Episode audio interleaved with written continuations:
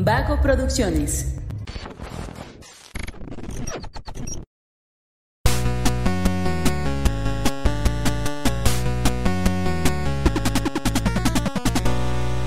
Hola, hola, ¿cómo están? Muy buenas a todos y bienvenidos a un episodio más de Punto Geek, el podcast donde la cultura pop y el entretenimiento están en su punto.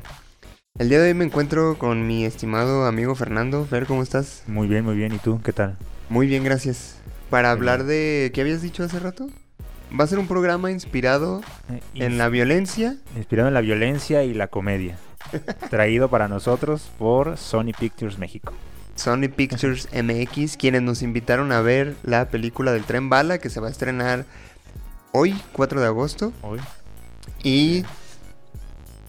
Amigo, es que... Para empezar fue una experiencia muy chida porque nos tocó verla en una pantalla IMAX y nunca habíamos entrado a una función IMAX, la verdad somos pobres, entonces no, Nunca me habían querido tanto, la verdad. Como... no nos podemos dar esos lujos. No, pero este, para empezar ahí ya estuvo como más interesante. Em, sí sentía que tenía que mover mucho los ojos para leer los subtítulos y de repente Sí. ver. Bueno, eso fue porque nos tocó en una fila Sí, muy un- cercana a la pantalla. Ajá, bueno, no tan cercana, estábamos como a media sala, pero ya con eso de... Lo que vi es que en Galerías Guadalajara, el Cinépolis, esa sala IMAX, en realidad tiene pocas filas, ¿eh? O sea, me hizo muy pequeña. ¿Ah, sí? Es algo, o sea, algo, ¿no? Em, porque, pues ya donde estábamos nosotros tienes razón, o sea, como en, en cuanto a las filas, pues no, no era tan cerca, pero aún así sí tenías que... O sea, los asientos ya estaban, estaban hechos específicamente para que estés acostado ya en esa, Ah, sí. en esas filas, entonces pues, sí se le batalló un poquito para, para verlo, pero como a los 15 minutos ya te, ya te acomodas, ¿no? Entonces- Sí, pues te acostumbras. Sí, sí, sí. Pero es una gran experiencia, ¿eh? Por cierto que si, si la van a ver en IMAX, mejor.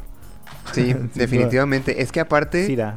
Es una, es una película que creo yo que supera expectativas, al menos conmigo lo hizo, porque, bueno, aquí va el primer dato, es una película dirigida por David Leitch, que ha dirigido otras películas como Deadpool, este, creo que dirigió una por ahí de John Wick, dirigió un spin-off de Rápido y Furioso, entonces el, el compa como que sí le haya eso de la acción, Claro, ¿no? Eh, con los madrazos. Ajá.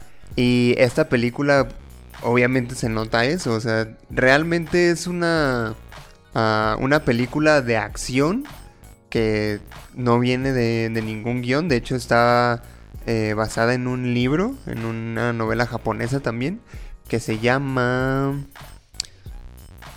No me acuerdo cómo se ¿Era llama. la del ahorita. nombre de una chica? O... Sí, Ah, ya. sí. Sí, no me acuerdo. No recuerdo cuál era el nombre de la novela, pero cuando se tradujo al inglés ya fue cuando se le puso tren bala Tren bala. a la novela y ya después se adaptó al cine. Sí. Y al, al darme cuenta yo de que la iba a dirigir este compita, pues yo sí esperaba algo muy payaso. Como, como más Deadpool, pues. Este. Y no, la verdad es que no. O sea, sí estuvo muy divertida. Sí Ajá. estuvo muy. Eh, muy cagada, diría yo. Pero no es una comedia estúpida, pues. Es a lo que voy. Sí, no, no, no, definitivamente. Y co- cosa curiosa, ¿no? O sea, yo no sabía quién la dirigía, no tenía idea, pero recuerdo haberte dicho que yo estaba seguro por el tráiler que esa película estaba basada en una novela gráfica. Ajá. porque me daba todo el aire completamente de, de una novela gráfica. Se me volvió a olvidar el nombre, pero me recordó una película en la que actúa Salma Hayek, que se desarrolla en una habitación. Eh, por, por, las, por los, lo que se alcanzaba a ver, ¿no? Por los personajes, yo, yo sabía que iba a ser como una acción como a ese nivel y eso pues me llamaba mucho la atención. En mi lugar, yo creo que las expectativas sí se cumplieron, pues. O sea, efectivamente lo que esperaba ver me lo encontré ahí. Pero aún así de manera, de una manera, eh, una sorpresa agradable porque fue, aunque me esperaba eso, fue bastante divertida y, y no bostecé ah, en toda la película. o sea, de verdad la, la disfruté desde el principio hasta el final. Sí, bueno, mira.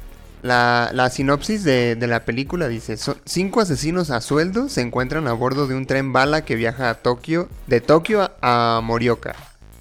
Los sicarios descubrirán que sus misiones no son ajenas entre sí.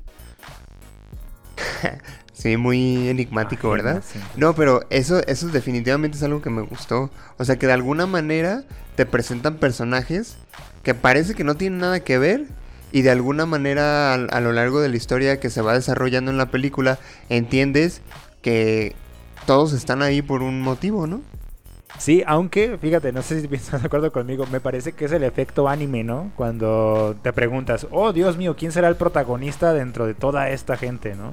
Y que de repente ves al personaje con los pelos parados y todos los demás normal, ¿no? Con un casquete rebajado. Pero con el cabello gris y así todo. Entonces creo que los personajes resaltaban, ¿no? O sea, Ah, sí. sí era muy sencillo identificar quién era, dato que ya existe afuera en el aire, ¿no? Quién era limón, quién era mandarina. Eh, Tienes al, al norteamericano que parece que va de vacaciones, tienes a los gemelos que no son gemelos, ¿no? o no parecen gemelos, a, a, la, a la chica que finge ser una niña, ¿no? O sea, digo, era muy, muy característico, pues, pero aún así, o sea, no importa, pues, o sea, que sea así de exagerado, creo que es parte precisamente de lo chido de esta película, ¿no? Los puntos que exageran dentro de la trama son lo más atractivo, pues, de, de todo esto. Y combinados, esa exageración combinados con, con la comedia y la acción, es una fórmula chisa, porque no te la crees, pues, o sea, no te crees que se quieren matar entre ellos, ¿no? Sí. Y al mismo tiempo sí. Y aparte como que me da la intención, o sea, esta onda de que hayan combinado la, la acción y la comedia, de repente como que te puede dar la impresión de que es algo tan, ¿cómo te digo? Tan espontáneo, podemos decirlo, que sí pudiera pasarle a cualquiera en la vida real, ¿no? A lo mejor, a lo mejor no a ti y a mí, me refiero a que alguien que se dedique a esas ondas, Bueno, uno nunca sabe. Alguien que se dedique a esas ondas, por ejemplo, ¿no? Que, que, que sí cometa ese tipo de errores que se vieron. O que de repente haga algo ahí medio chistosón, ¿no? Sí, es que, ¿sabes cuál fue una de las cosas que, que me parece interesante dentro de, de- de la trama? La actitud de todos. O sea, para todos los, los protagonistas, los asesinos a sueldo, era un día más de trabajo. Ajá. Eso era lo más gracioso de todo, ¿no? O sea, cómo, cómo reaccionaban ante esa violencia. Era, era divertidísimo, como sin nada, ¿no? A excepción de do- dos, tres personajes ahí que, que se van incorporando. Pero todos los demás era como de, ah, Dios mío, tengo que volver a, a tirar balazos, ¿no? Ah, Pero como, no sé, o sea, fue como eh, la actitud adecuada para que fuera cagado, pero no ridículo, pues. Que fíjate que eso fue algo que me llamó la atención, o sea, yo imaginarme en esa situación, yo, yo diría, es que yo ni siquiera me podría mover, güey. O sea, si, si presenciara algo así, si yo estuviera en medio de algo así, yo no, yo no podría reaccionar. Y esos güeyes, como tú dices, así como de, ay, otro martes. Sí, claro, claro. otro típico martes en la oficina. Que es interesante porque te habla como de, de la historia de cada uno de ellos, ¿no? Que está detrás. O sea, para que se comporten así, o sea, te, dan a entender como que ya tienen un historial. Bueno, de algunos sí los dicen, ¿no? Pero tienen un historial muy grande realizando ese tipo de trabajos o cosas o cosas peores, ¿no? Que bueno, que te ayudan a darle, a justificar precisamente esa manera de, de reaccionar. La, la otra cosa que, que a mí me llama mucho la, la atención es que no es como una receta. Digo, es la misma receta, ¿no? Es la misma receta de Deadpool eh, en cuanto a ser gracioso y matar gente, ¿no? Eh, pero lo chido es precisamente en dónde se desarrolla, ¿no? Me, me gusta mucho que experimenten ese tipo de cosas. Esa película que les que mencionaba de Salma Hayek ocurre en una habitación de hotel. Ahí nada más. Acá es traer eso en una en un tren En un tren. en, en un tren, ¿no? Del cual, esa es una cosa bien chida, no son cautivos. ¿eh? O sea, no están encerrados, el tren hace sus paradas normalmente. Y creo Ellos que- se pueden bajar si quieren, Se pueden bajar si, si quieren, con toda libertad. lo cual lo hace todavía más entretenido, ¿no? Saber por qué no lo hacen. Pero yo creo que también es parte de los retos de hacer películas así, güey. O sea, hacer una película de dos horas, dos horas y media, en donde todo se desarrolla en un solo lugar, Sí. está muy cabrón. Es muy, muy complicado. Creo que ya lo había comentado, ¿no? Eso me parece como una herramienta que por las condiciones mismas se desarrolla solamente en el teatro, ¿no? Y como que tratar de replicarlo acá en el cine, pues tiene muy buenos efectos, pues, porque en el teatro es genial. Acá, acá también, acá también lo es. Eh, sin duda es un reto, aunque si lo pensamos a nivel de producción, pues ya últimamente todo se graba en un set. ¿no? Entonces, creo que la ambientación eh, no les costó tanto, tanto trabajo, ¿no? Quiero Sí. pensar. pues. Sí, yo lo, yo lo digo más bien por la cuestión de, de la escritura de guion. Ajá. Y Sí. digo, si, si estamos hablando de que esto es una adaptación de un libro, pues ya no hay como que tanto problema. Adaptar un libro a un guion, estoy hablando desde mi ignorancia, ¿eh? Adaptar un libro a un guion creo que es más sencillo que escribir un guion de cero. Sí, sí, sí, claro. O sea, como en, la, en el proceso de construcción me imagino que, que sí. Aunque el reto siempre del, del, que adapta, ¿no? Es no arruinar el libro, ¿no? creo que esta, es, creo que tendríamos que ver eso. Ya, ya no recuerdo si es una novela o es una novela gráfica. Yo tengo entendido que es una novela, pero al parecer también hay una novela gráfica. Porque si ya existe o sea, una como que están los dos formatos, no estoy seguro, pero Yo, desde mi ignorancia, también voy a decir que adaptar una novela gráfica a cine debe ser más sencillo que adaptar una novela Ah, a sí. cine. De hecho, había escuchado ahorita que lo mencionas como un pequeño off topic, una película, no me acuerdo cuál fue, una de Mad Max creo, que no había guion, o sea, todo era... Ah, claro, y dibujos, imágenes, Ajá. ¿no? Sí, sí, sí. Es un estilo de, de hacer cine, tengo entendido. Ájala. Sí, y no es que improvisen realmente, pero sí se necesita que actores, que todos estén abonando para que suceda la película. Sí, claro. Sí, entonces, eh, no sé si los diálogos se improvisen también de cero.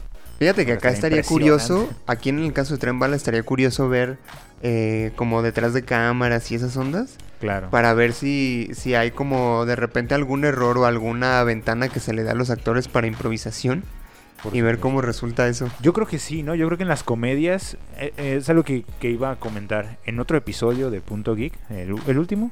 Eh, no sé si ya lo... No creo que apenas lo van a ver. No, no es cierto, los grabamos todos los días en vivo. Así, los hacemos y los subimos. Ah, en ese episodio voy a decir, ¿no? En ese futuro estoy planeando decir...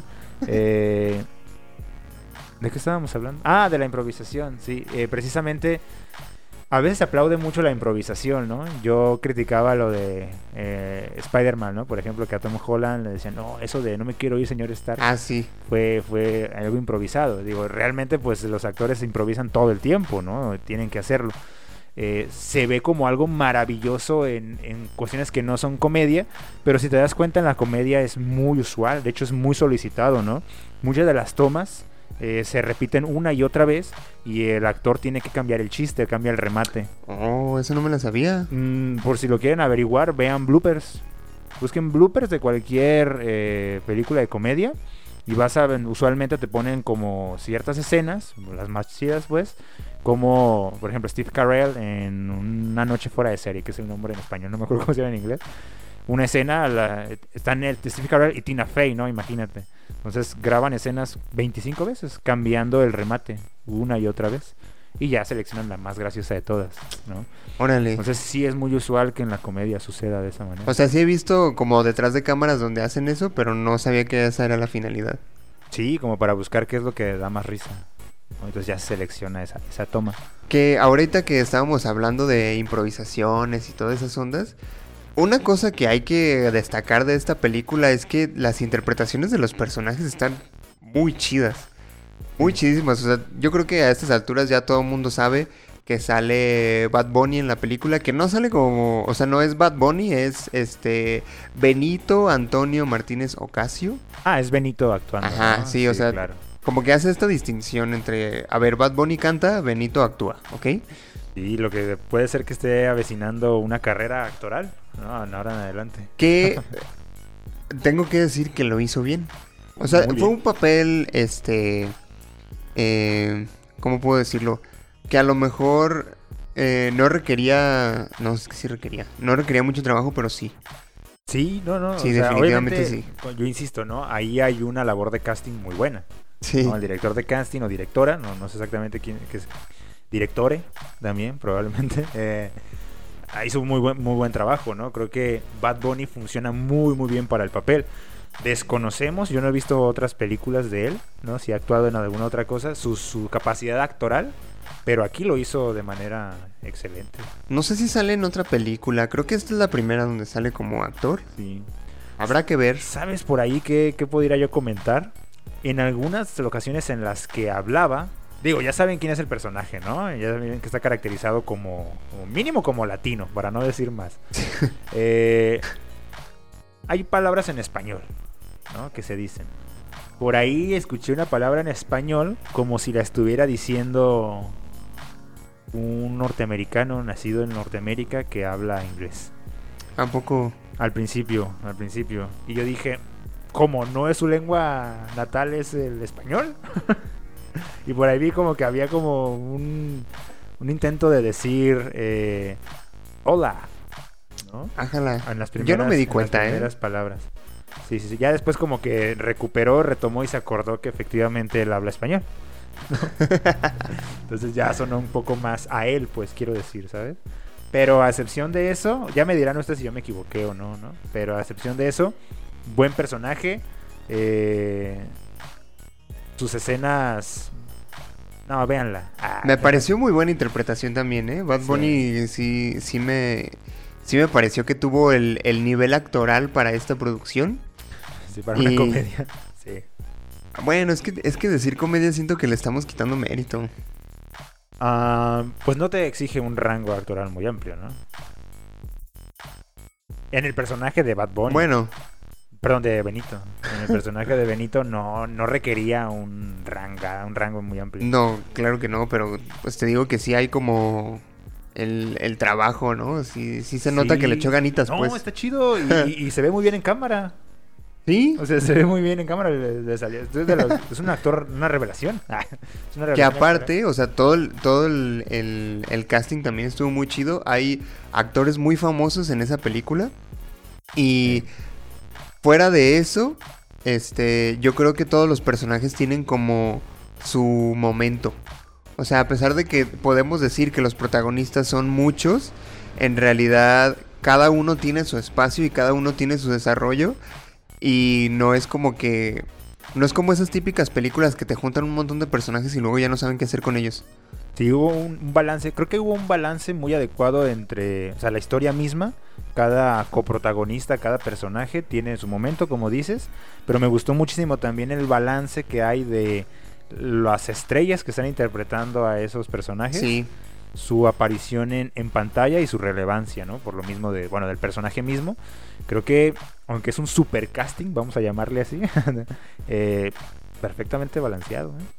Sí, estuve investigando sobre los actores, que bueno, muchos de ellos no necesitan mucha investigación porque sabemos quiénes son, pero por ejemplo sale Brad Pitt, que también llegó a salir en una de Deadpool, curiosamente. Sale Aaron Taylor Johnson, a quien a lo mejor ubiquen por ser Quicksilver en Avengers, Age of Ultron. Y también fue Kick-Ass. Chicas.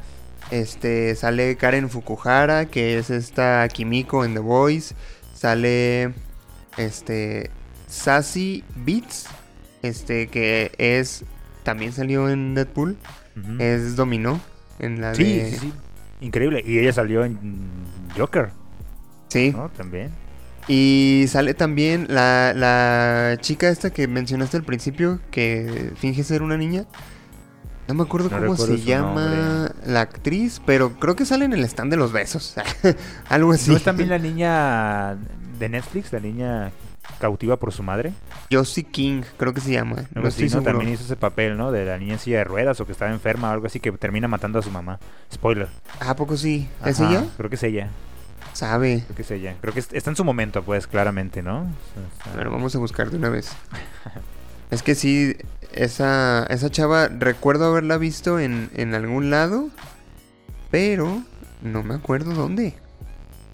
No, en muchas cosas. En la calle, aquí pasando. Ah, es vecina del edificio. Ey, aquí vive al ladito. Aquí. Y no me sé su nombre, ¿verdad? Es la Sí. vecina. Ella y- nos invitó a la película, de hecho. A ver. Aquí dice ver, reparto. Reparto. Joey King se llama. Joey King. Así se llama la actriz. Y ha Bien. salido en El Stand de los Besos. La. Uno, dos y Ah, tres. esta, esta. ¿Es esta? Ajá. The Act. ¿The Act? Ah, no, pero yo creí que decía la de Netflix. Ah. No. Yo decía la buena. Esa, esa no la he visto, esa no la he visto. No, creo que sí mencioné en Netflix. La verdad no sé, pero es una niña que te- está cautiva por su madre. Algo así. Sí, pues bueno, la verdad es que es una película muy chingona. Honestamente yo sí iba con expectativas más bajas. O sea, tenía muchas ganas de ver la película, Sí. pero pensé, va a ser un churro. ¿En serio? Sí. No, yo creo que el tráiler ya prometía bastante. O sea, si, si el tráiler te, te atrapó, ve con la seguridad de que tienes una Es que- intuición chidísima, ¿no? Te digo que a lo mejor el problema eran mis expectativas. Porque yo sí pensaba, o sea, sí, sí va a ser comedia, pero yo creo que lo van a hacer como tipo muy payasa. ¿Pero crees que arriesgarían a Brad Pitt a eso? Sí. No, amigo. No.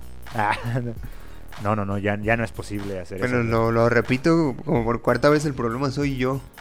Sí, sí, a lo mejor. sí. O no conoces el trabajo de Brad Pitt. A lo mejor hubo fa- falta de elementos ahí que te dieran la oportunidad. No has visto muchas adaptaciones de, de- de novela gráfica, a lo mejor, y no has conocido la, la larga trayectoria de Brad Pitt, como para decir, claro que no van a hacer un churro, ¿no? ¿Sabes dónde sí fue un chiste su aparición? En Deadpool. Ajá. Dicho por él y dicho por todos, ¿no? Eso fue una aparición ahí, un chistazo. Un chascarrillo, ¿no? Chascarrillo nada más ahí, pero la guasa, ¿no? La guasa del director. Pero acá ya como protagonista, bueno, ya sabes que no arriesgarían ese, ese reparto. Bueno, yo no lo veo así. Fue muy buen reparto, la verdad. Sí, Sí. hubo a lo mejor dos, tres personajes que salieron y que tuvieron un papel importante que yo no recuerdo haberlos visto en, en otros lados, pero fuera de eso, el reparto es muy bueno. Y aparte, otra cosa que también se me hizo muy buena fueron los efectos. Bastante. Los efectos Sí. y la música. Y los efectos, eh, ah, bueno, por ahí ustedes ya me dirán qué onda. En exterior, ahí sí yo dije, ¿qué onda, no? ¿Qué utilizaron aquí para, para mostrarme esa hermosa ciudad, ¿no? En la que se encontraban. Ahí sí yo dije, bueno, aquí, o, está fallando el IMAX, no sé, ¿no? Pero sí estuvo cuestionable. Al, al interior, al desarrollo de dentro del tren, ah, chidísimo, increíble. Me gustó mucho. Sí, porque juegan mucho con la iluminación y de repente colores ahí medio raros en ciertos vagones. Que me hizo chido que también como que hubiera vagones con ciertas características, ¿no? O sea, Ah, claro. De- de- por, ¿Te refieres a la cuestión de, las de las clases? No vi nada extraordinario. no, no, no, más bien me refiero a, por ejemplo, este, este vagón que se ve en el tráiler incluso, donde tienen que guardar silencio, o el vagón de donde hay puros niños y son como luces neón. Claro. O sea, para mí eso es nuevo, pues no sé si Ah, allá en. Japón los tren bala realmente Sí. sean así. Creo que, creo que cuando se trata de, de trenes que traspasan ciudades, o sea, que te llevan alrededor de todo un país, sí, sí tiene, son como hoteles andantes, o sea, sí tienen que serlo así, ¿no? Eh, hay trenes en Estados Unidos, eso lo sé gracias a Shel- a Sheldon Cooper, ¿no? De Theory.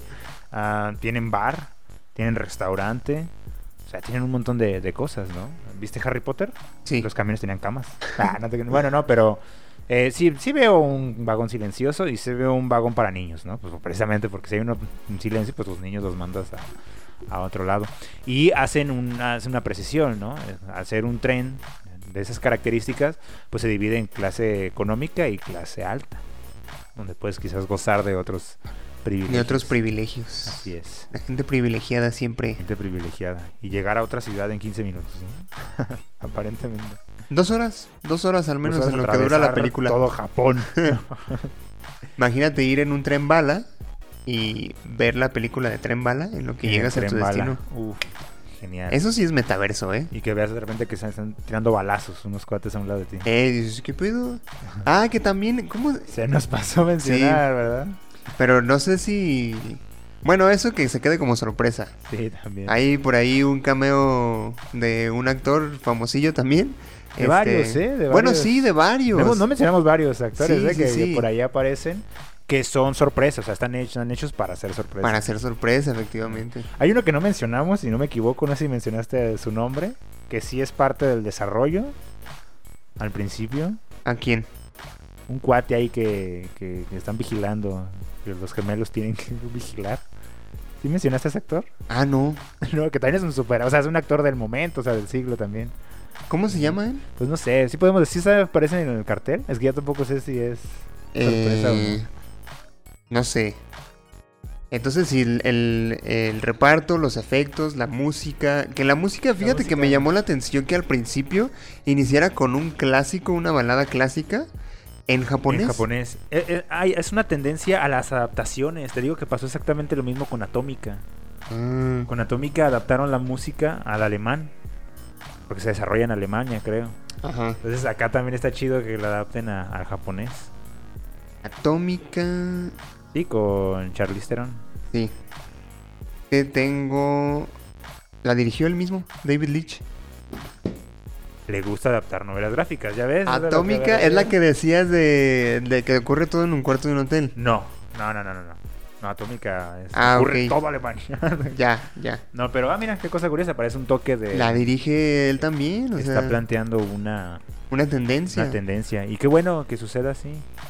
Sí, eh, me agrada. De hecho, lo habíamos comentado en una última película que también pasó y ese mismo comentario. Que habían adaptado la música al idioma donde ocurría. Bueno, pero parece que está sucediendo y es un buen detalle. O sea, me gusta mucho porque te permite como... Ah, ocurrió también en Jojo Rabbit. Las pasaron al alemán también. Ah, O sí, es cierto. Me, me- me parece muy, muy adecuado. Fue muy divertido escucharla en japonés. Sí, y aparte las, las canciones que usaron se sienten muy, muy en su lugar, pues en el momento adecuado, este, en situaciones adecuadas. Porque algo que me, a mí me molestó mucho de cuando vi, por ejemplo, el horripilante live action que hizo Netflix de Death Note, era que las canciones estaban tan anticlimáticas Ya. y acá no, o sea, fueron usadas a la perfección.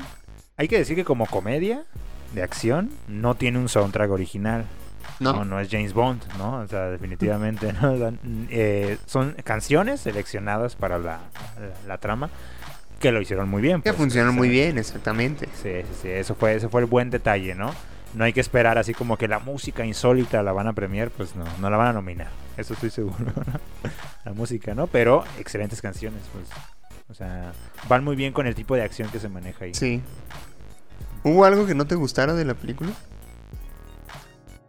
Eh, no, o sea, algo que no me gustara como película, nada. Me gustó que el personaje que, que, que tiene la actriz que interpreta a Kimiko eh, le hubieran dado más espacio en la película. Pero fue una aparición muy agradable, pero me hubiera gustado Sí, verla ahí, ¿no? Ciertamente. Sí, haciendo un poco más. Entonces, ¿tú dirías que es un 10 la película? Sí.